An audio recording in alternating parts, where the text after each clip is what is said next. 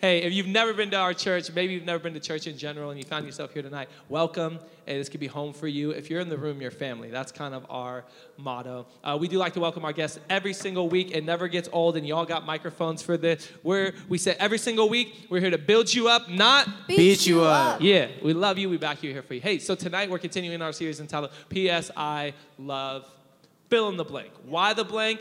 You guys aren't getting sick of hearing it because it's true, because we are confused. We are confused. That's why the blank. We don't even, we're, we're letting basically the the flu control our entire world right now. How do we, how are we going to then say we know what love is? We know, man, go and look at the world in terms of love and relationship and marriage. Go watch week one of our podcasts um, in this series and hear the statistics that I shared on marriage and, and divorce rates and domestic violence rates and all of this stuff. Man, the statistics are crazy, and it shows this. We are confused. And so in this series, our hope is to tackle the things that we typically fill in the blank with. We love, man, we might love a lot of things, but do we actually love that person? Well, do we even know what love is? And so that's what this series has been all about. And so I've been loving this series. I want to, for a really quick second, um, I want to take this opportunity to talk about the next two weeks and just tell you, it, man, if if uh, the zombie apocalypse happens, you don't want to let it keep you from church. Okay, maybe the zombie apocalypse, all right? The zombie apocalypse happens, like, meet me at my house because trust, I'm ready, okay? Amber's gonna die in five minutes. It's just, it is what it is. I'm sorry. She's not prepared. She's not ready. She's she's way too nice. She's too soft. As soon as someone gets bit, she'll be like, no, they're gonna be okay. I'm like, kill them now. Morals go out the window when the zombies start walking, right? But no matter what happens, you don't wanna miss next week. Look at your neighbor, say, next week. Look at your other neighbor, say, next week. You don't want to miss next week. Almost our entire pastoral staff is coming next week to do a panel night. And here's what we're going to do. Ladies, this is going to be your room. It's going to be ladies' night in the youth room because we love you and we're gentlemen. So the guys are going to take a hike, not literally, just over to the chapel right over there. And what we're going to do next week is we're going to have all the ladies in this room and, and our, our lady pastors and um, some of our pastors' wives are going to be in here with you ladies and talk about all of these topics um, that we've been talking about from a female's perspective. The guys are going to be over there with the guys. We're going to have some guy talk. We're going to have, um, we're actually going to set up an indoor um, um, axe throwing um, target thing over in the chapel. Don't clap. I'm, I'm capping. It's not true. I just tried to think of the most manly thing I could think of. I'm sorry. I got you excited. Oh, I thought of the most manly thing I could think of, and it was either that or like eating a raw steak. Um, because in my mind, this is what? what men do while I'm straightening my hair at sixteen years old. um, but um, guys will be chatting with the guys, ladies with the ladies. And then here's the really cool thing. Our guys panel is going to come over here and going to chat with you ladies. The ladies panel is going to go over there and chat with you guys just to give a little bit different of a perspective. Um, guys kind of has some big brothers, some father figures. Ladies has some big sisters and and some mother figures to you. And so I promise you next week is going to be super, super cool. I'm going to go ahead and just take this opportunity to announce who it is that's going to be here on March twenty-fifth. Because why not? I'm the youth pastor. I'm the one who makes these decisions. Uh, last week, if you remember, I told you we are bringing in a very special guest speaker to come and to close out this series for us. I, I did say this. It's gonna. He's going to have to take a couple airplanes to get to us because the one and only, all the way from Manchester, England, Paul Reed is going to be with us. You don't want to miss that. If you if you don't know why people are cheering, you need to be here week after next and realize Paul Reed is coming all the way from Manchester, England. Even if you don't like what he says, you're going to love how he says it because his accent is his accent is beautiful. So Paul Reed's going to be with us that night. A bunch of our friends are going to be coming and visiting us and everything. So don't miss that night week after next. Next two weeks. Everyone say two. Two? Next two weeks, man. You don't want to miss it as we close out this series. It's going to be phenomenal. But tonight, what we're going to do, instead of a message, instead of preaching, um, we're going to do what we call Q and R. If you were here two weeks ago or this last Sunday, you were a part of our Q and R sessions. And you might have been a part of some Q and A sessions. We call it Q and R because we might not have an answer, but we will have a response for you. And so um, here's the thing. We tackled a handful of tough questions a couple weeks ago, this last Sunday. We have a couple tough questions tonight. But here's the thing. Here at Bridge Youth, as your pastors, uh, we don't want to be answering questions that nobody's asking. You know, like we're we're over here talking about like, well, in the end days, the Antichrist is going to come. It's just like, and you're like, uh, I got a D minus on my math test. Can we like talk about something applicable, please? And I'll just be like, well, that's because your math teacher is the Antichrist. That's what I'm trying to tell you. I'm just kidding. If somebody in here is like, one day I want to be a math teacher, I'm sorry. Uh, don't do it. You're doing the devil's work, if so. Anyhow, uh, here's the thing. We don't want to answer questions nobody's asking. And we don't want to shy away from some questions just because they're difficult topics or just because they're controversial topics. Get this, Jesus was the most controversial person who's ever walked on this earth. That's a huge reason why you and I and everybody on planet Earth still to this day knows his name, because he, he was so controversial and he was willing to talk about those topics. And so are we. Here's the thing. The questions you have, God's not intimidated by them. And so if God's not intimidated by them, we're not going to be intimidated by them either. Because guess what? We might be confused, but God is not confused. Somebody say amen. Amen. I like having you sit next to me. Kai, you need to just sit up here while I preach from now on. It's, let's go. And guess what? God's word is not confused either. Yeah. So we're going to dive into some questions tonight. It's going to be a lot of fun. Hey, first, would you pray with me?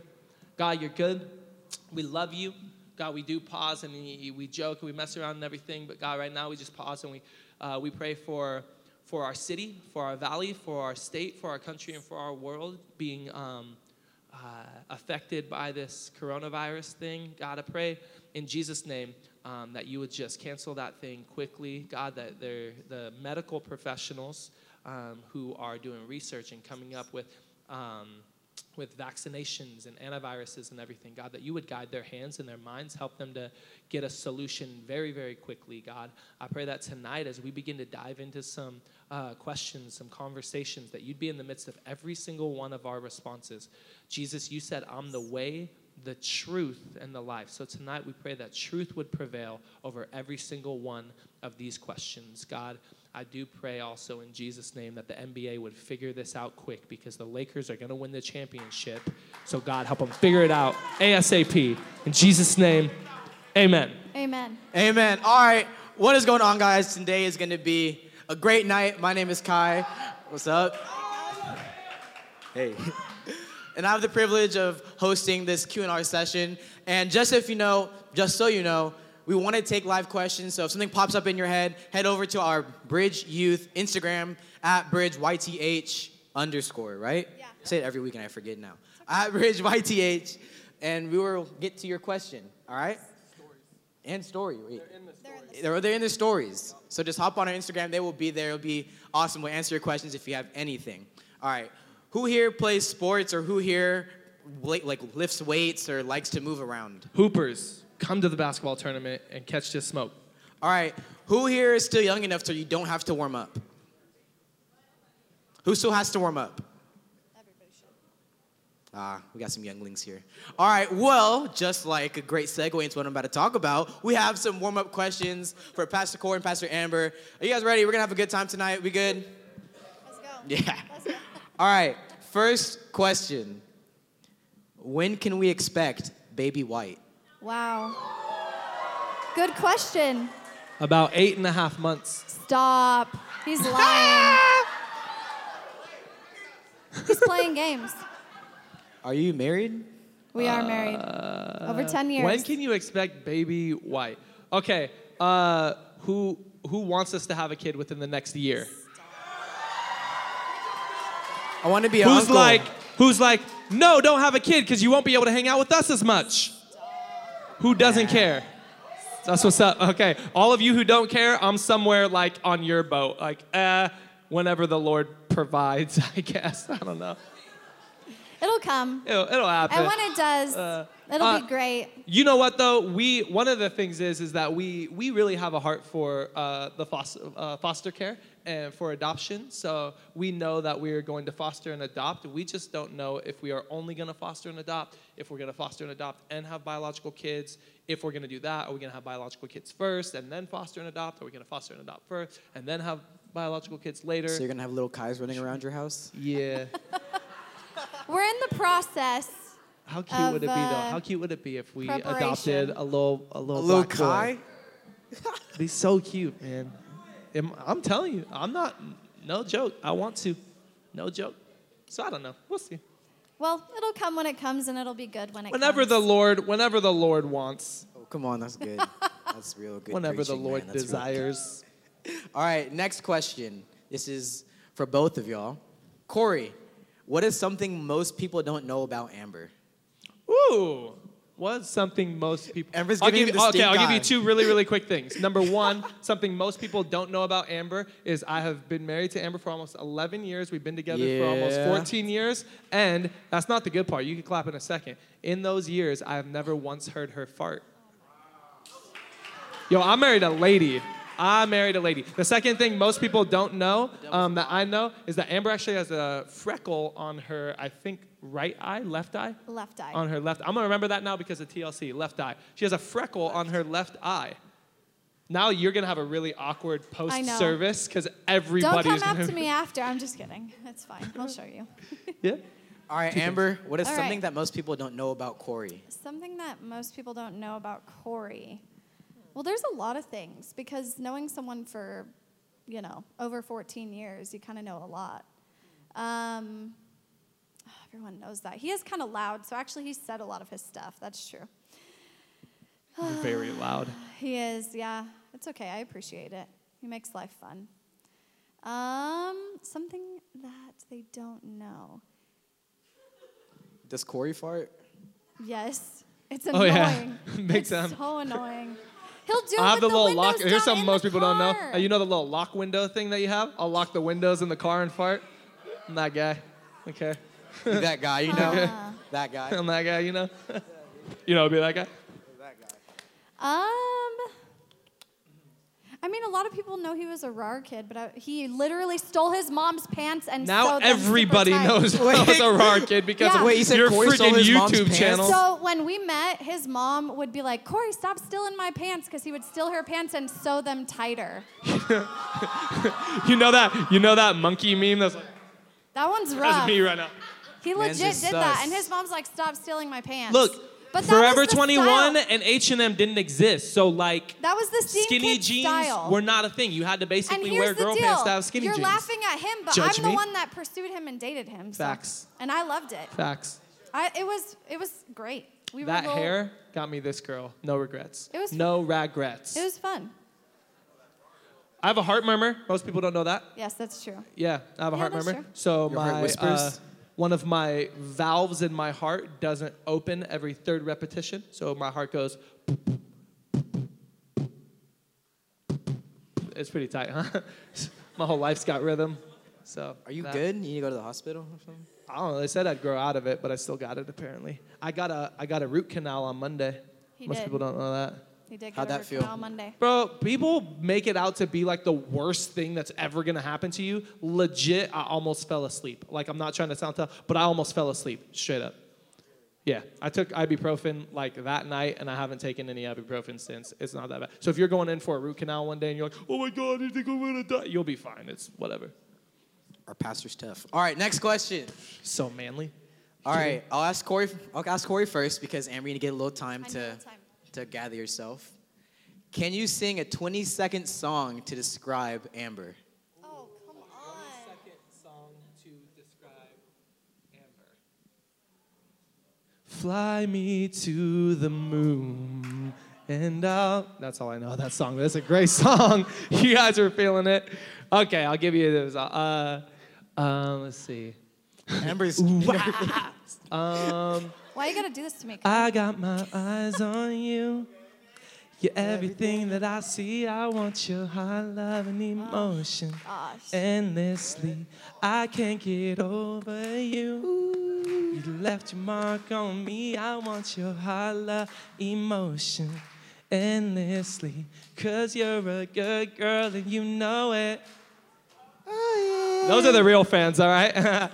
Those are the real fans. There you go. That's what all you right. get. That was amazing. I have a song. And most people in this room know it. Not ooh, wah, ah, ah, whatever that stupid song is. Ooh. um, when I met Corey, he had the song. Little Mermaid soundtrack on C D. Facts. Straight and up. It was a choral front. In, so, so good. I have to Which remember. Which one are you going? So many good songs on that album. Um, That's one of those albums you can play beginning to end, you know? It's just all good. Yeah. Start, uh, I don't know where, that one? Yeah, yeah. You're the one supposed to be singing. I know, I know. And I'm trying to remember the lyrics now. You're putting the pressure on me. I'm not good under pressure. I don't know where. Look in the camera. I don't, I don't know, know how, how, but I know something starting right now. Thank you. I'm a huge Little Amber Mermaid fan. Sing. Watching you. you. Do we want to hear Amber sing? Someday no. I'll be. Do we want to hear Amber sing? Do we want to hear Amber sing? Yeah. Give the crowd they oh, want, what about Amber. Um, They paid good money to be I here. Oh, show you come the on. Shining, shining. Don't make me I'll do go it. All day, day and night. All right, five I seconds. I chimed in. Five seconds, Amber. Five seconds uh, song to Corey. Oh, my gosh. Look at this stuff. Isn't it neat? Wouldn't you think my collection's complete? Wouldn't you think? Wouldn't you think I don't remember girl, that lyric. The girl who has everything. Thank you. Look at these jars. Keep going. How many wonders can one cavern hold? Look na na na na na. Sure. Sure. She's got everything. She's got everything. All right, that's five seconds. You go. I got who's it's and what's it's galore. You want thingamabobs? How many does she have? You're a lame-o. Real fans. Come on, let's go. All right, next question, Corey. How did you propose to Amber? So you kind of saw it in the YouTube video. Um, went to my, our old youth room, which is where I asked her out. Um, I kind of my youth pastor helped me like commandeer the youth room, moved all the chairs, did like string lighting in the room, and um, set up like one table in the middle with what at the time was our favorite meal, which is Wingstop. Come on, somebody. Praise the Lord. Speak the truth and shame the devil. Wingstop is delicious. Get their French fries and the uh, the cheese dipping sauce. It'll change your life. Um, so I had that. She's eating wings. It's kind of funny because I'm like over here. Like I ended up like setting up my guitar and sang a bunch of songs that we grew up on. Not the song you heard in the YouTube video. Um, sang a bunch of those songs. And then... Uh, Uh, while she's eating her wings. And then the last song I wrote her, and the last lyric in the song was me walking over, getting on one knee, and saying, will you marry me? It was awesome. Yeah. Did Amber have to finish her wing before she said yes? I couldn't eat. Yeah, she wasn't even eating. I didn't, I didn't eat. I walked I over and said, will you marry me? It up. Are you going to finish those? We boxed it up. I was bawling. No pictures, no video. The only existence is the memory that we have of that moment, which is kind of cool, I think. Yeah, it is cool. Touches my heart. All right, next question before we get into the five questions in five minutes. Okay. What was the hardest thing to adjust to when you moved in with each other? Um, the fact that she wants the house like negative fifty degrees. Like, she wants the house freezing cold all the time, like a friggin' refrigerator. But then she does the, she gets the house freezing and then gets under, like, forty-seven blankets. And I'm like, what's the point of that? Like, have the house at a decent temperature and use one it's blanket. It's comfortable. For me, that yeah. was that was the biggest thing. Well, the funny thing is, is for me, uh, the... The hard thing was I had to have an extra blanket on the left side of me. Corey sleeps on the right. I'd be stealing the blankies. Because he steals the blanket. I'd be stealing the blankies. And it just is what it is. So I have an extra blanket because I, although I do run hot, so it doesn't bother me a ton. But sometimes I'm like, hot. you just you just want a blanket to like snuggle with. You know, and it'll be that guy. Usually gone. So I have like side blankets on the left side of me just ready to go. That's a, that was hard. I can attest to this. I went to Idaho with Corey over winter break, and I woke up and I was on the ground with no blanket. He pushed me off not and took off the blanket. You were not on the ground. My socks were off. Second right. off, they gave Kai his entire own little condo thing, and he still wanted to stay in my room with me. Nah, nah, that's not true. We want to stay in the room together because God will strike down the lightning on you. Dude, it is freaky out there. And yeah. there's a bunch of crazy white people, so we wanted to stay together. You know what I'm saying? Brothers, stick together. All right. Here we go. It's our favorite time. Five questions in five minutes. Right. Both of y'all get tough. thirty seconds each question. thirty seconds, not thirty minutes. Yep. Not I'll remember. Anything else? Are we ready? Yes. Who's Are you first? Sure? You timing us? I will time. Amber, you will go first. Okay. Are you ready? Ready. Set. How do you get over heartbreak? Ooh. Psalm thirty-four eighteen says, the Lord is close to the brokenhearted. He rescues those whose spirits are crushed. There's a closeness that God has with people who are brokenhearted. That's in Scripture. Trust God. Surround yourself with healthy friends, family, um, who will support you. Yeah. Find something productive to do with your time. Yeah. And uh, just remember that God's close to you. Yeah. That's good. That's good. Boom, twenty-two point nine five seconds. Let's go. Hey. I'll take her extra eight seconds. Amber runs a four three forty yard dash, too. All right. Come on now. All right. Are you ready? Yep. Are you sure? I think so. Who's ever had their heart broken? First off, come on now, don't lie in church. Okay, here's what you do. First, you forgive, forgive, you forgive them, you move forward, you look forward, and then realize that you're not perfect. Just because you had your heart broken doesn't mean that there's some, not some fault with you either. Last thing I'll say is don't become Satan's mouthpiece. Don't be causing drama. Just let it go and move on. God's got better things for you. That's right. forty-nine seconds. Oh, sheesh, I did so good on, on Sunday. Okay. Oh, wait, I I did that wrong. You you kept going. Added. Okay. Oh, yeah, like forty-nine seconds like in total. So for we had like eleven seconds for both to of spare. Us. So we have eleven seconds to spare. Let's go. Come on now. We need to make up a handshake. I just realized we don't have our own handshake. We do. Married couples don't have their own handshakes. We do have Are you okay? We need some counseling. All right. Number two. How do you handle your individual differences in your relationship slash marriage? Amber, go. Anyone know what an enforcer is for hockey?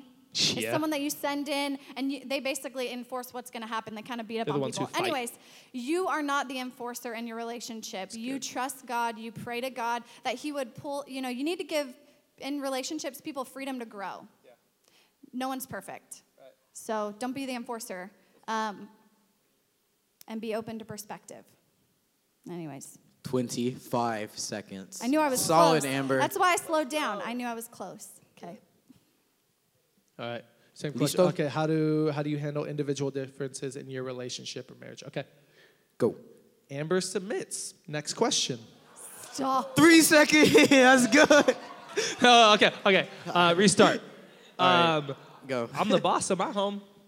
When Amber's not home. Uh, before uh, before marriage, opposites attract. After marriage, opposites attack, right? But here's the thing. The things that, like, years and years down the line might, like, become aggravating, oftentimes those are the things that made you fall in love with this person. So I'm reminded of, like, hey, I love these little quirks about Amber, and I remind myself of this. If Amber was exactly like me, my life would be terrible, right? Terrible, so... We have four seconds to spare. Under a minute. That's two in a row. Nice. Two in a row, two baby. In a row. Let's go. Nice. All right. Next question. What should I do while I am single? Amber, Spray. Go. You are not waiting. You are living.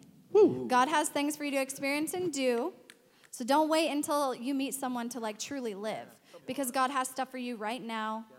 Right now. Yep. Right now. Not just when you're in a relationship. Yep. Stop Let's living go. That way. So good. sixteen seconds of fury. That was Let's good, Amber. Let's go. go. Corey, are you ready? Really quick, before you start my time. How many single people we got in the place? Woo-hoo. Look around. Take a quick glance. That's what's up. How many people currently in a relationship in the place? That's what's up. How many married people we got in the place? Hey. Yay! Married life's the best life, baby. Okay. Uh, what should I do while I'm single is the question, yeah? Yes. Okay. Uh, four things. Write these down if you're taking notes. Four things that you should do when you're single. You should learn, serve, grow, enjoy. Learn, learn what? Learn as much about God as you possibly can. Dive into his word, dive into community. Serve, serve where? Serve here at Bridge Youth. Serve in the house of God. Serve here at the Bridge Church. Man, serve, serve, serve. Grow. Take the time to not sit here and be looking forward and daydreaming for the day that I'll be in a relationship. No, grow in your relationship with God. Grow as a person. Last, enjoy. Enjoy being single. It's a great season of life. That's really a pretty short season in life. So yeah. fifty seconds, ten seconds to spare. Come that on. is three wow. for three. Three for three, three baby. For three. Let's go. Two more. Let's get it. All right, number four, Amber. What has been the biggest challenge slash struggle in your relationship slash marriage? Uh, communication, learning how to understand one another, um, really unlearning selfishness because we grow up being very selfish, and in marriage that has to cut real quick. Yeah. Learning how to serve better. Um, and learning how to be a team. Those are some of the areas that have been a struggle for us, I think. So, yeah. That's good. eighteen seconds, Amber. All right. Let's go. I'm keeping up. Corey. Yep. What's the biggest uh, challenge, struggle in relationship and marriage?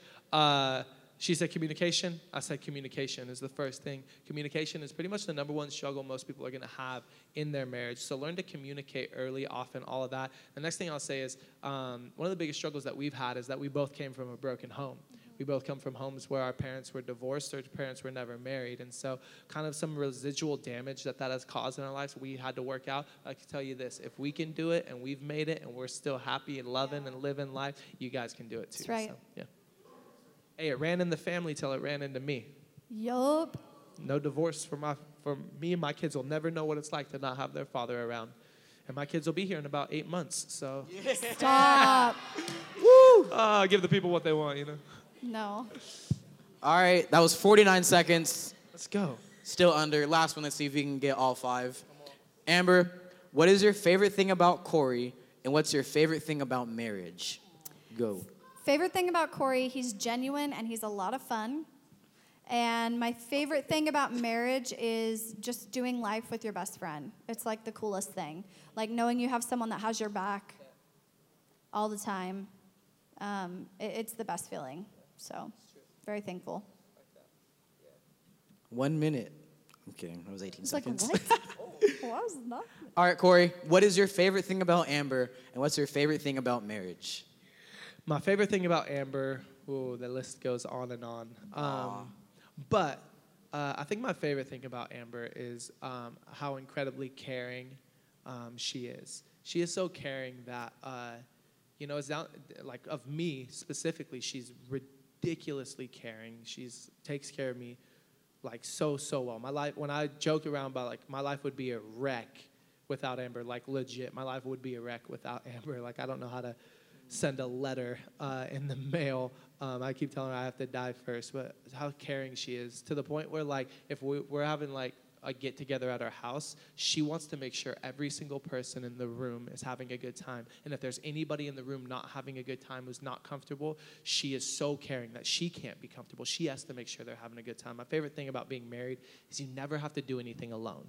It's so cool. As, as menial as this is, is even being like, hey, what do you think about last night? I was putting together my clothes. I always put, who are the people who put together your clothes at, at uh, night, the night before? That's me. I went through like four outfits last night. Babe, what do you, how does this look? Does this go with this? Like, I just love always having somewhere, someone to do life with, never have to be alone. I know that was uh, way more, but that's, I mean, I could talk about my wife all night. I could, I could take the next twenty-four minutes on this question, okay? I'm kind of insulted that she only took eighteen seconds to talk about me. Hey. But no, it's fine. You're the best. No, it's fine. Do I need to call the pastors here? Pastor Gary, Pastor We're going to need some marriage counseling. We're actually going to a marriage conference this Saturday. We are. Yeah. It'll be sweet. Miss Annabelle's going too. That's why she said, woo. Yeah. The Padillas are going too, aren't you guys? Yep. And the, the whole Duns. Squad's going. Let's go. The squad's mobbing out. Any other married couples in the room want to go, hit us up. Let us know. Let's All right, can it. we give it up for Pastor Corey and Pastor Amber five for the five questions in five questions minutes. in five minutes? That's tough, you guys. That's hard. Now we're going to move into our pre-submitted questions, questions that y'all have asked, and we are going to give a response to. Our first pre-submitted question is, what qualities should I look for in for? Dang it, Corey. English, please. Come on. What qualities should I What qualities should I look for in someone if I'm ready to date and of age? Yeah. Who's going first? Want to rock, paper, scissors? Oh, you Got won. you. So supposed you to say shoot. shoot I'll go first. First. Okay, okay, first so off, no. This is another reason I love my wife, because she goes rock, paper, scissors. She yep. doesn't mess with shoot. No. You mess with shoot, there's something wrong with you. I'll go first. Okay. Okay, so what qualities should I look for in someone I'm re- uh, if I am ready to date and of age? So what does their faith look like? That's the first question you should be asking. Um, are they in the house of God? Are they serving in the house of God? You should look for these things. Um, and the biggest thing is, do they encourage you to pursue God, or do they distract you from pursuing God? If they're distracting you, you should be just turning turning your um, your eyes to another place, because God has somebody that is, you know, pursuing God right next to you. And so, um, and, and I tell this to girls all the time when we do breakouts and stuff. Um, how does he treat his mom? How does he treat his mom? Because practically, taking my answers. practically, that's going to show a handful of things. Yep. So um, spiritually, does he encourage you, or um, or do they encourage you to pursue God or distract you from it? But in a practical sense, like, how do they treat their family? How do they treat their inner circle? Because really, that's how they're going to treat you. So if you're thinking now about, how do I treat my family? Maybe change that up a little. Because we should be, you know, God created us, and we are God's creation. And really, the way we treat people is how we really think of our Creator. Because if we treat him terrible, maybe we don't think so much about God. And so anyways, that's going into probably a whole nother question. But um, really, I think the biggest thing is, do they encourage you or discourage you in your faith? Um, they should encourage you.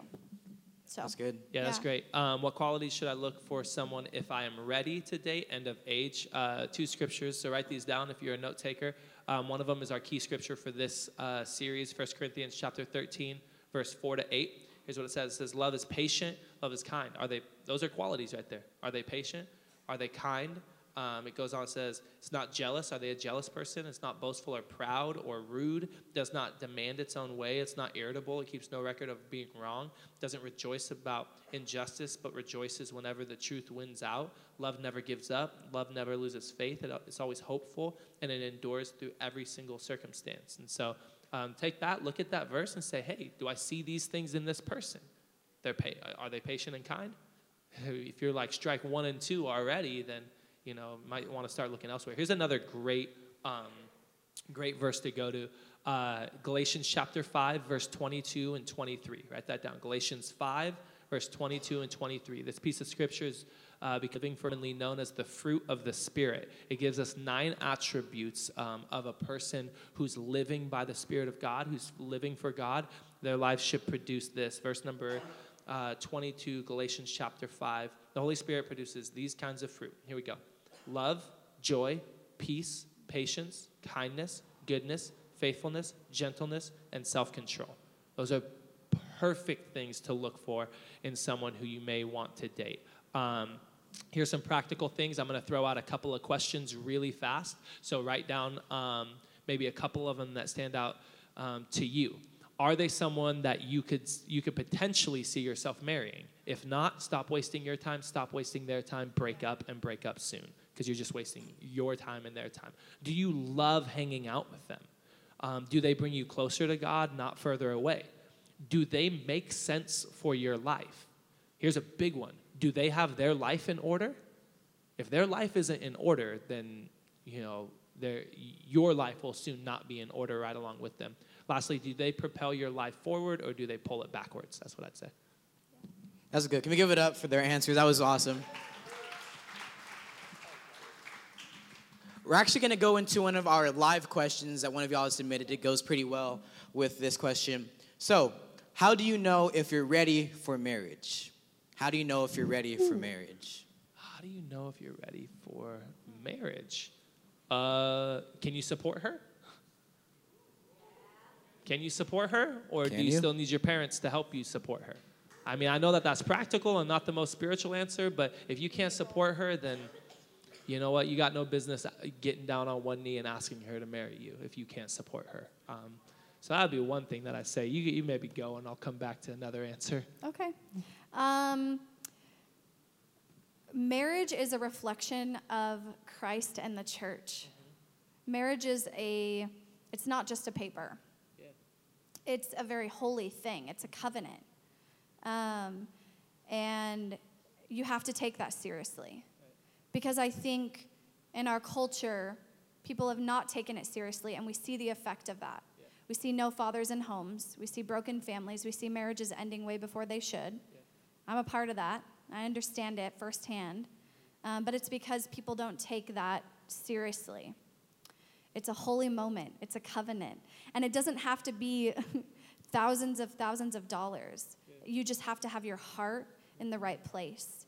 Um, because it's a reflection of Christ and the church. Our marriages should reflect, not perfectly because we are human, but they should reflect Christ and the church. So if you're not ready to love your bride and die for her and put yourself in front of anything that would come before her, and if if you're, yeah, it's it's a heavy thing, and I think we don't take it seriously sometimes.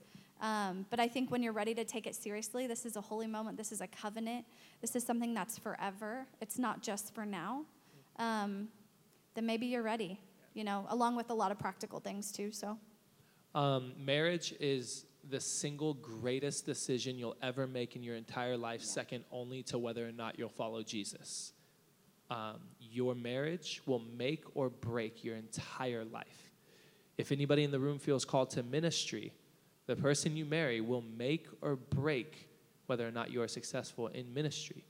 So when you're asking yourself the question, am I ready for marriage? First off, if you're like the guy who's, I'm totally ready to get married, you're definitely not ready to get married. If you're not sitting there asking yourself, am I ready, man? Like, I don't know. Like, you know, I, can I really? Here's, here's the thing. Here's the question you have to ask yourself. Are you ready to forever, for the rest of your life, put this other person's needs, wants, and desires and dreams before yourself every single day for the rest of your life? No quitting, no turning back, and no giving up. Because the government hands out divorces left and right, like they're flying off the shelves, you know? But divorce is not an option in God's mind. There's only two ways that God gives you an out for for uh, marriage. It's if your spouse dies or if there's adultery, if there's unfaithfulness within the marriage. I would then say that there is often some gray area there where we could talk about abusive relationships and you can discuss that. But outside of that,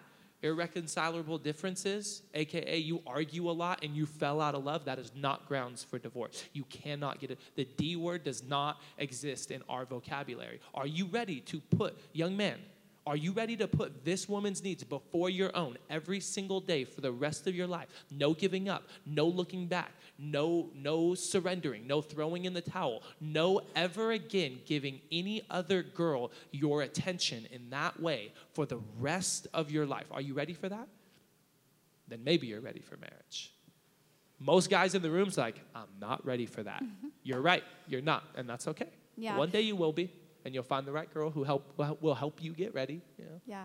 And I'll finish it off with this. I know we have, like, we've made it very heavy, which it should be because it's a holy moment. It's a covenant. Um, but on a lighter note, Corey and I, we grew up together. We had to process a lot. But the difference in processing things, and, you know, we did get married young, and we had a lot to work through because of our broken homes that we came from. So there was a lot to work through. But put God first, and yeah. He will help you process. He will help you understand the reality of this holy moment. He will open up your eyes to things that you need to grow in. Um, so if you're not solid with God, you're for sure not ready. Yeah. So be solid with God. Not perfect, solid. Okay. Whoever sent that, that's a great question. Great yeah. question. Love it. Yeah. Yep. All right, next question. What is the first thing a godly guy notices about a girl, and what a godly girl notices about a guy? That I'll go first on this one. Yeah. yeah. Earlobes. Okay, what's the what's the first thing a godly guy notices about a girl? If I say looks, it sounds shallow. If I don't say looks, I'm a liar. Here's the reality. Like, what's the first thing that we see and encounter when it comes to anybody that you know is you see them first. Um And so, yeah, like, to a degree, looks is one of the first things that a guy is going to notice. So, ladies, take care of yourself. You know?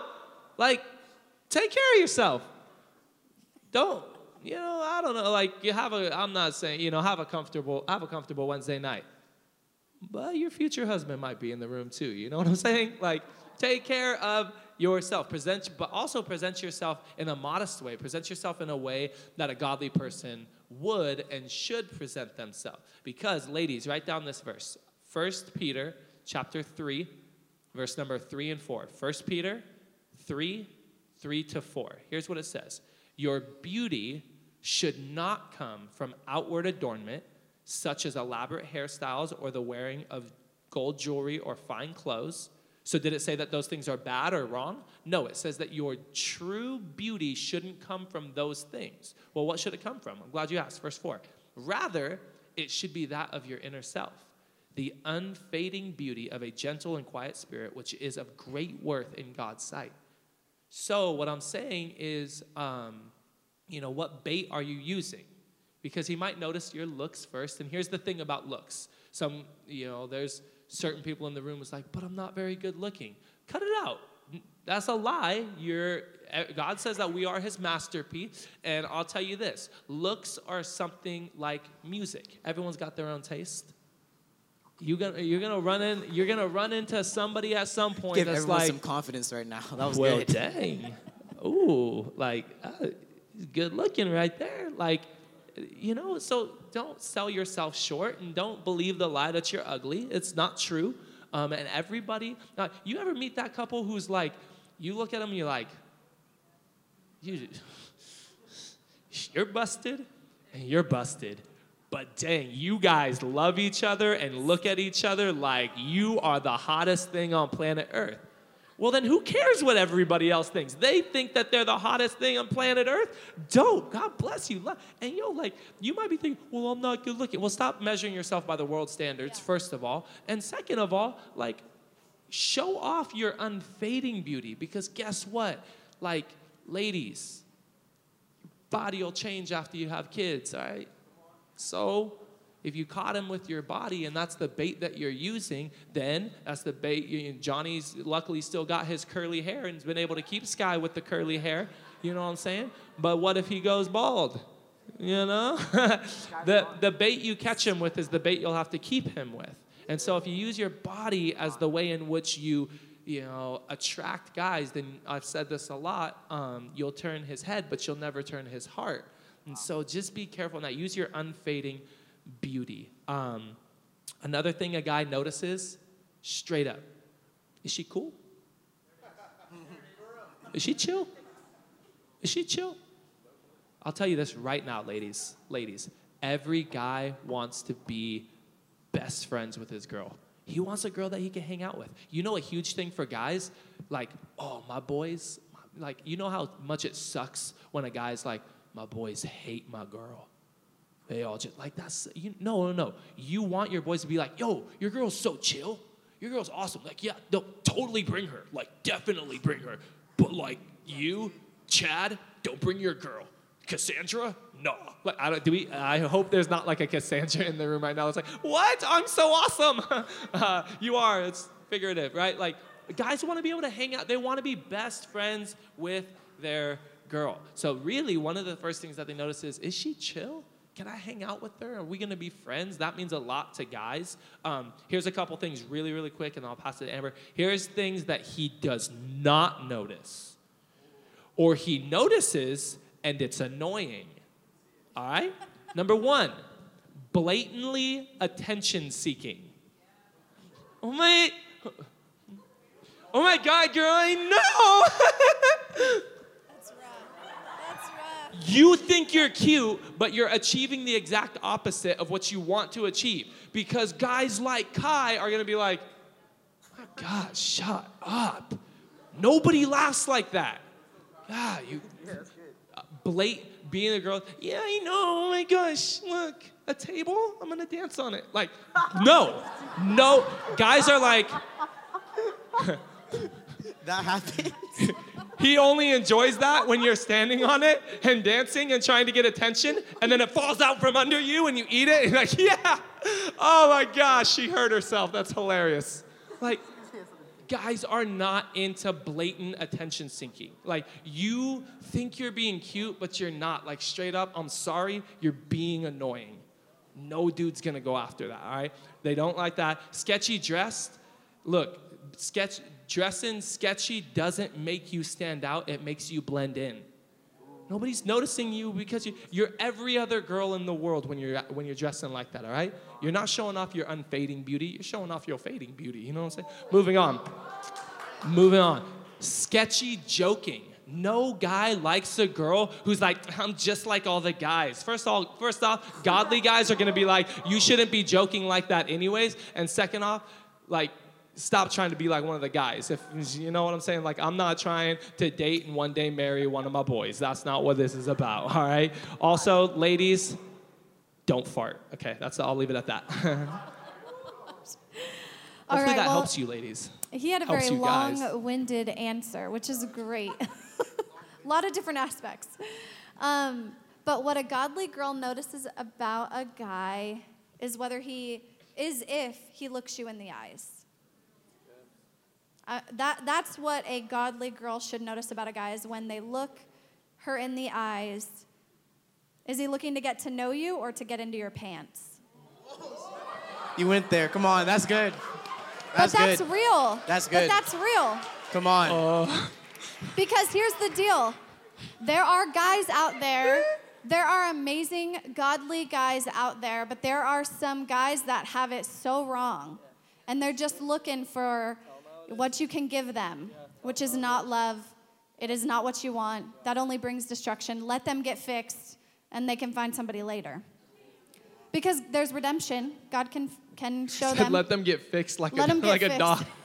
Oh, gosh. Got my dog fixed. No, no one thought uh, that. No one thought that. I didn't that. mean it like that. Oh, gosh. Your no. messed up youth pastor no. thought it. No. I respect like, it. Fixed in the head. Let God work on them, cleanse dog, them. Boy. Because we, we all have our areas of needing to get fixed or whatever. But anyways, yeah. you That's the first thing you notice. But um, a scripture I want to bring up just to point out that, you know, we need to mimic the way God loves us. In Ephesians five, it says this. Mostly what God does is love you. Uh, keep company with him and learn a life of love. Observe how Christ loved us. His love was not cautious but extravagant. He didn't love in order to get something from us, but to give everything of himself to us. Doesn't that confirm? Look me in the eyes. Don't look for what you can get out of this. Look at how you can get to know me. So that that should be the first thing. That's so good. Did that help anybody? Was that was that good? Was that... I was fired. That was good. Next question, number three. Should women and men be subjective to traditional gender roles in relationships? That's a great question. Um, for anybody in the room who doesn't maybe um, like fully understand like contextually what that means, uh, society, culture has kind of given us, it's like, hey, this is women's role in a relationship. This is kind of men's role in relationship, and you should fall into it. So they're asking, essentially, do we have to fall into those traditional gender roles that culture's laid out for us? First, I'd say I'd be, I'm super curious on what those gender roles would be. And so if you're the one who submitted this question, I'd love to chat. We'd love to chat about, like, hey, what are those, you know, gender roles that you're referring to? I'll say this, um, and I'm going to kind of jam through this, so keep up with me, so I have a little bit to say about this. Uh, I do like certain traditional relationship things. For example, I do like guys being the initiator. I think in a lot of ways that that's biblical, not that they have to initiate everything, but I do like guys being the one to ask out the girl. I do like the guy being the one to ask you to prom. I do like the guy at prom picking you up from your house, ladies. You shouldn't be going to his house and picking him up. I do like guys being the one to get on one knee and propose and ask if you're married. So tradition, I do like that stuff. I do like the guys being the one to open the door. I do like the guys being the one to take off his jacket and give it to his girl. I like that. I like that traditional stuff, right? Um, guys, be gentlemen. Don't let society tell you you shouldn't be a gentleman. Be a gentleman. Chivalry is not dead. Be a gentleman. I do like the idea of a guy being a protector and a provider. You know, I do like those traditional roles. Um, but here's the thing I'll say as well. Every relationship is different. Every single relationship is different. Um, our uh, brother and sister, um, she's a nurse, and they had kids very, very young. um, like high school young, and she went on and was able to get a college degree and become a nurse while he couldn't. And so he's a stay-at-home dad, and she is the one who goes to work every day. Now, that wouldn't be traditional role, but it's what made sense for them, and I think that that's okay. I don't think there's anything necessarily wrong with that. So you don't have to fall into gender role, but I do believe you have to fall into God's roles and biblical roles. So if I could, really quick, I'm going to talk really fast about the role of a husband and the role of a wife, biblically speaking. Um, write this. Write these verses down. Ephesians chapter five, verse number twenty-one to twenty-seven. I'm going to read this super quick, five, twenty-one to twenty-seven. Here's what it says. And further, submit one another, submit one another, one to another, out of reverence for Christ. For wives, this means submit to your husbands. Oh, no, he didn't. Yeah, he did. Uh, wives, submit to your husbands as to the Lord. For husbands, guys, listen up. Uh, for their husband is the head of his wife, as Christ is the head of the church. He is the savior of his body, the church. As the church submits to Christ, so you wives should submit to your husbands in everything. twenty-five. Guys, listen up again. For husbands, this means love your wives, just as Christ loved the church. He, what did he do? He gave up his life for her, to make her holy and clean, washed uh, by the cleansing of God's word. He did this to present her to himself as a glorious church without spot or wrinkle or any blemish. Instead, she will be holy and without fault. Here's the thing. I joke around every once in a while. The reality is, is Amber and I, we submit to each other. There's things I submit to Amber in. There's things Amber submits to me in. But I do believe, um, we do believe that ultimately that the man, the husband, is the head of the household, spiritually speaking. So what does that mean as the head of the household, as the spiritual leader? It means I am the head sacrificer. I am the lead sacrificer. See, because leadership looks different in the church and in the Bible than it does in the world. Being the leader in the world says, yeah, you do this, and you listen to me, and you take my orders. Leadership in the Bible is time to sacrifice. I'll sacrifice first, babe. It's my dreams or your dreams. Let's go with your dreams. It's the car that I want or the car that you want. There's a reason why we have two Volkswagens and we have two Boston Terriers. I didn't grow up wanting Volkswagens and Boston Terriers, but we got them, okay? Because when it They're comes time, when it comes time to sacrifice, I say, babe, I'm the I'm the spiritual leader of this family. I'll sacrifice first. But it also does mean that um, you know we make every every decision we make, we make the decisions together. But once in a while, there comes a time when we're like, we don't know what to do. We don't feel like we're hearing God, and and we've got the advice, but we still don't know what direction to go. So in that moment, as the husband, as the spiritual leader, I say, Amber, I'm going to make the decision. You submit to the decision that I make. Not because I'm trying to be the leader or the head, like, oh, I'm in charge. You know why I do it? The same reason that Christ was the leader of us, so that one day he could present us as his bride, spotless and without blemish. Because here's what happens. If I say, Amber, I'm going to be the one to make the decision, you submit to the decision that I make. If I make the wrong decision, I now have to, an- to answer for it, but I've protected my bride. So then one day she gets to stand before God and say, I didn't make the wrong decision. I submitted to my husband. I almost see it like an umbrella. I'm the umbrella that keeps Amber dry while I endure the storm. You know, I'm saying I'm going to make this decision, so if I make the wrong decision, it's on me, and I can present you as my bride. I can present you before God holy, unblemished, without wrinkle. So that's really the role of a husband, and that's kind of, I think, when you talk about gender roles, maybe the only sort of gender roles we really get in the Bible. So yeah, and I'll just add on to that um, because all of that is really great, and, and I think it's a good foundation for this question. Um, but I also wanted to have a little bit of a perspective on, um, you know, we're individuals. God has a different story for every person, every couple. And so I think sometimes our culture is like, oh, you should have kids at this point. You should, you know, you, you shouldn't have a, st- a dad that stays at home and takes care of the kids. Like my sister, he s- takes care of six kids while my sister's working as a nurse. And that's not normal, but it's their normal. And the thing is, is I think sometimes we can compare ourselves to different people and where they're at and what's going on. But we need to follow God's path for our life, not what people say we should follow, not people's path. And so in Proverbs three, five through six, it says, trust in the Lord with all of your heart. Do not depend on your own understanding. Seek his will in all you do, and he will show you which path to take. You can be encouraged by other believers. You can be, um, God wants us to do relationship with other people. Um, so you can look at like, oh, hey, they're in this stage of life, or this is going on, and that's great, and I want to be there, or, you know, maybe I want to start that right now. Well, don't stress that. Ask God. Allow God to make your path for you, because that's the best path you should take, not what people say. Um, I think some, most of the time people are probably trying to like push you towards God's path if they're good, godly believers, but sometimes they're, it, it's a distraction. Um, you should walk on the path that God has taken you on. So a little bit of a different perspective, but no, yeah. That's great. I'm going to hit a couple more, but we're going to hit all these ones really quick, all right? Okay. Cool. All right, let's go. Okay. Already engaged. When is a solid time to marry? It's a confusing question because we're in youth ministry. Already engaged. When is this? You're already engaged. Weird. Okay, let's really quick. Um, I'm gonna I'm gonna hit this question, and I'm gonna try to do under one minute. Um, let's address really quick the role and the purpose of engagement. Uh, you don't get engaged because you're dating. You get engaged because you're gonna get married. Yeah. Okay, so it's uh, do not get engaged. Here's a couple things. You might want to write some of these down if they stand out to you. Do not get engaged if you aren't ready to put a date on the calendar. Do not get engaged if you can't take care of her.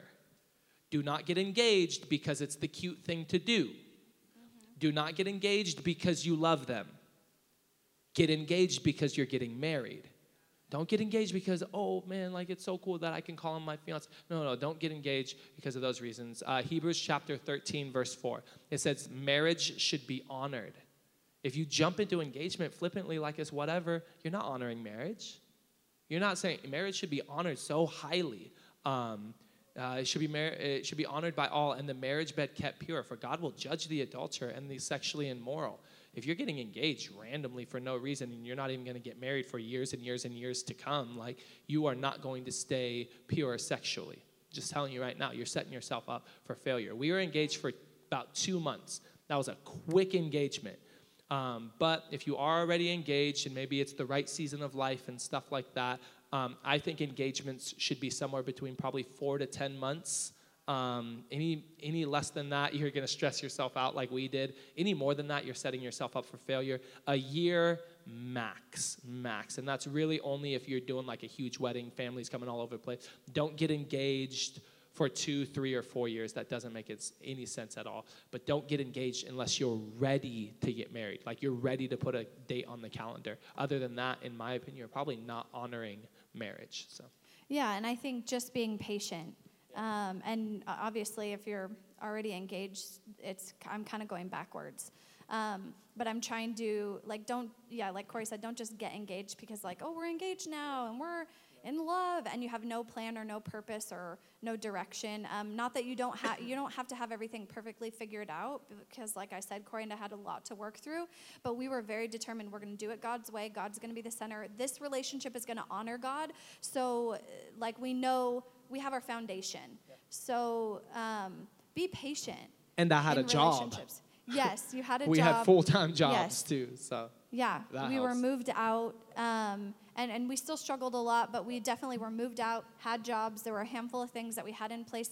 We, you know, would look at our, we looked at our, when we were talking about getting engaged, we're looking at our bank accounts. What, what money do we have right now? Can we, you know, handful of things. Um So, yeah, it, it's it's a huge commitment. It's not like, oh, yay, like, this is great to just tell the world. Like, take it seriously. Yeah. Take it seriously. Very seriously. So. Seriously. Yeah. Seriously. Next question. How do I deal with letting go of a toxic relationship? Ooh. Anyone ever been in a toxic relationship? Ooh, anybody in one right now? Don't raise your hand. Hey. Um, that's really good. Hey, first off, know this. First Corinthians fifteen thirty-three, don't be deceived. All right, so it's kicking off, don't be deceived. That means someone's trying to deceive you. Don't be deceived. Bad company ruins good morals.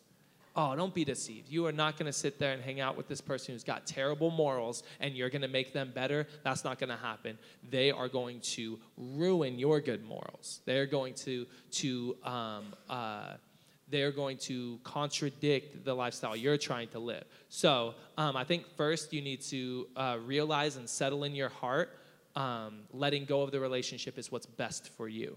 And it's probably what's best for them as well. When you're a child, you want to eat candy all day, every day. But one day you realize that's not what's best for me. And then you start making the tough decision of eating like broccoli or whatever's healthy, uh, to eating decent food, right? You you choose what is healthy because you know, and it just gets worse as you age, all right? Like um, you make the tough decision. But um, oftentimes, often, not every times, but often when it comes to toxic relationships, often you have to amputate that relationship. Um, Matthew five, verse twenty-nine to thirty says, if your right eye causes you to stumble, gouge it out and throw it away. It's better for you to lose one part of your body than your whole body be thrown into hell. Dang. Verse thirty, and if your right hand causes you to stumble, cut it off and throw it away. It's better for you to lose one part of your body than for you for your whole body to go into hell. Is Jesus saying to literally like gouge your eye out and co- no, no, no, it's hyperbole. He's he's being exaggerative to make a point. He's saying if something is going to tear you down and lead you in the direction of hell, you need to amputate that thing and cut it off. Often that's what you have to do with toxic relationships. What is toxic? Toxic is poison. Would you drip just one, just a little bit of poison into this water and drink it? Of course not. No way. Then why are you going to let just a little bit of poison into your life? Okay, cut it off. I was thinking of friendships. It's so funny. I'm sure this was probably talking about relationships, but when I was preparing for it, I actually thought of friendships, so that's where I'm going. Um, there's some friendships that you have to cut off. Yeah. Like, you, you cannot be around that person, and you cannot go to those places that they go to. Um, but I think you also need to, there's not one answer to this. Sometimes you have friends that you need to distance yourself from in a loving way, in a godly loving way. Like, hey, like, I don't think we can be, like, super tight because we don't have the same foundation. You're kind of pulling me away from God. Um, and you have to kind of balance that a little bit because God will also use you in those relationships to really bring love to those people. And maybe even, you know, they see God in your life and it pulls them in, you know. So you have to be careful with friendships like that um, because you can be setting a godly example to them in the way that you kind of distance yourself. So um, because I think a lot of people in here, you a lot of people have dealt with toxic friendships. Um, and there's some friendships, you know, you just have to cut off for a, and maybe it's a season, maybe it's forever. Um, but, but don't be deceived. Yes, don't be deceived. Don't deceive yeah. yourself. Because Proverbs thirteen twenty says this, walk with the wise and become wise. Associate with fools and get in trouble. Simple. Go figure. I mean, it's not so simple, I, I understand. But simply don't hang out with fools. It's good. Simply good. Simply no fools. But you hang out with me all the time, babe. That was... Uh, uh, Just uh, giving her some grace, you know what I mean? All right, we're going to head into our last question. Isaac, you can go and head up and start playing the keys. Make it feel smooth. smooth. I make myself laugh. If you say a joke and you laugh, that's what matters. That's what matters. Come on. Last question. I live by that.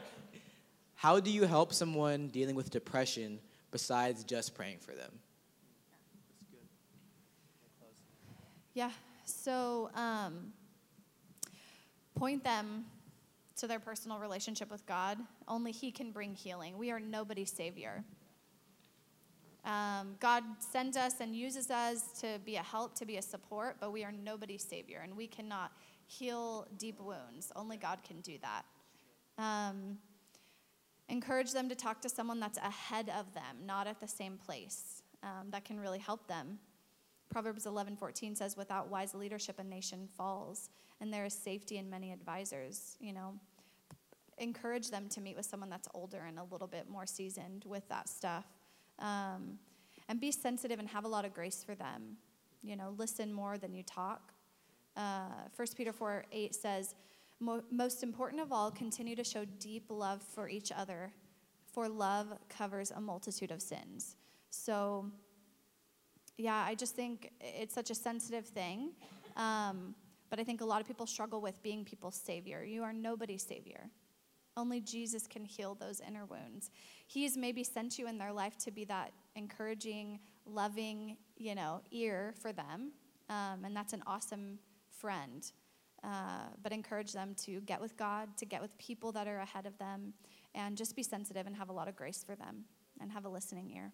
Yeah, I said a similar thing. I said, um, Because here's the thing, we all we all have friends who deal with stuff like this. Many of us know um, know people who have attempted or have committed suicide. It's real. It's a it's the second leading cause of death amongst teenagers in America. Um, but I also put don't be don't be a hero, be a cheerleader.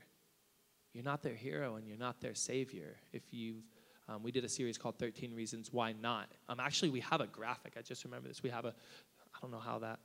One went out. We have a graphic. Um, it's the thirteen Reasons Why list. I think if you have it in there, throw it up while I'm talking. And you might want to take a picture of this list and send it um, to someone who's struggling, because these are all things that um, I think are great reasons why not to take your life. And they all have a Bible verse connected to them. And I think we all know someone who could do well with reading this, and it might lead them into... Um, into God's word and into restoration. But don't be their hero, be a cheerleader. Um, we did a series called thirteen Reasons Why Not in in response to the series thirteen Reasons Why. And I watched the series thirteen Reasons Why because when we polled our youth group, something like eighty percent of our students had seen this garbage series that's absolutely trash. So as a big brother and as your pastor, I had to know what my students had seen. And so for research's sake, I went and I watched it. And all of season one is this guy named Clay going to this girl named Hannah Baker, and this girl Hannah Baker is struggling in a real way. By episode Episode one, Hannah Baker is already dead. She had committed suicide, and the whole series is her explaining the thirteen people who she is blaming for her suicide. And so um, through the whole story, Clay um, is essentially going to Hannah over and over and over again saying, you need to come to me. If you're struggling, you need to text me. You need to call me. I'm going to solve it. I'm going to help you. I'm going to fix you. Come to me, me, me, me, me, me. Come to me. Well, first off, that's really selfish. Second off, he did that, and at the end of the season, she commits suicide. Why? Because Clay was a sixteen-year-old boy. He was not a therapist. He was not a counselor. I'm not a therapist or a counselor. If you were to come into my office and if you're struggling with depression, suicidal thoughts, I'd love to sit down with you. I'd love to talk to you. But when you're coming into my office, you're going to sign a piece of paper that states, I understand that this is not professional counseling or therapy. This is biblical instruction and spiritual guidance. So if I, as a thirty-year-old pastor, am not trying to be a therapist or a counselor, then as a teenager, you shouldn't either. Young man, you can't fix her. Young lady, you can't fix him. You can, you're not, you're not their savior, but you could be a great cheerleader. You can do it. I believe in you. I love you. Hey, go talk to them. Come on, if you want, I'll go and I'll, I'll be in the room with you when you have the first conversation. Why don't you talk to your parents? You should talk to your parents. Talk to them. Come on, I'll sit there with you as you talk to them. I'll be right there with you the whole way. You could be a great cheerleader and point them to their healer. Isaiah chapter fifty-three, verse five says, but he, Jesus, he was pierced for our transgressions. He was crushed for our iniquities. The punishment that brought us peace was on him, and by his wounds we are healed. Here's the truth of the matter, young person. Some of you are struggling with depression. Others of you have said things like, I feel so empty and alone. Others of you have said, like, I feel like there's more to life, and I'm just floating through it. You're right. You're right about all of those things, because we'll always end up at a lonely, dark place if we try to fill our hearts with everything but a relationship with Jesus. You were created by him and for him to be in relationship with God. Every other relationship will fall short, and some of you know that already because you're sitting in this room having tried to fill your life with all these other things, and it didn't work. I'm telling you tonight, as we're talking about relationships through this, this series, the best relationship you'll ever be in is with your Savior, Jesus. This is how much he loves you, that two thousand years ago, he died a brutal and painful death for my sins, for your sins, for our mistakes. He paid the price that we couldn't. All for the chance, just the just the chance of being in a relationship with you. And there's some of you tonight who's like, wow, then I want that relationship. You're going to have that opportunity in just a moment. Would you do me a favor? Would you bow your heads? Would you close your eyes? I know it's a public setting. We're going long. I'm closing down right now. This is it. I'm going to be done in two minutes. If If you're in this place and that's you, and you would say, Pastor Corey, I want a relationship with Jesus. You're talking about feeling empty, that's me. You're talking about feeling like there's more to life, that's me. Some of you, as soon as, as soon as you said the word depression, you immediately related. Can I tell you, we serve a healing God, a loving God. Some of you are thinking back to all the relationships you've been in, and you're thinking, I've made too many mistakes. God can't love me. He can't forgive me. Yes, he can. He will right now. He'll absolutely love you, forgive you, and wash away all of your sins in this moment. To top it all off, you get a relationship with your Savior, with God, the creator of the universe. If that's you tonight, you want that relationship right here, right now. I'm going to ask you to respond in a simple way. In just a moment, I'm going to count to three. And when I get to three, I just want you to lift your hand, because I believe when we respond on the outside to what's happening on the inside, it solidifies it in our hearts and in our souls. So here we go. This is it. This is your moment. This is your chance. You want that relationship. You want that forgiveness. You want God to come and bring healing into your life. This is your moment. This is your chance. When I get to three, you raise your hand. Don't hesitate. Every head bowed, every eye closed. One, two, three. Right now, all over this place, raise your hand. Anybody else? Hands going up everywhere. Anybody else? And it's the best decision you'll ever make with your life. I promise you that. I promise you that. Anybody else? You're ready to step into relationship with God. So awesome, so awesome, so awesome. You can put your hands down. What we're going to do right now, we're going to pray. And I'm going to give you the words. We're a family, so we're going to pray these words all together. Repeat these simple words right after me. Everybody out loud, right together. Say this. Say, Lord Jesus, I know I'm a sinner, but I know you're a Savior. Jesus, I believe that you died for my sins and you rose from the dead. So tonight, I give you my heart. I give you my life. I give you everything. And from this day forward, I'm going to follow you. Thank you for loving me, and thank you for forgiving me. In Jesus' name, amen. Hey, can we welcome people into God's family right now?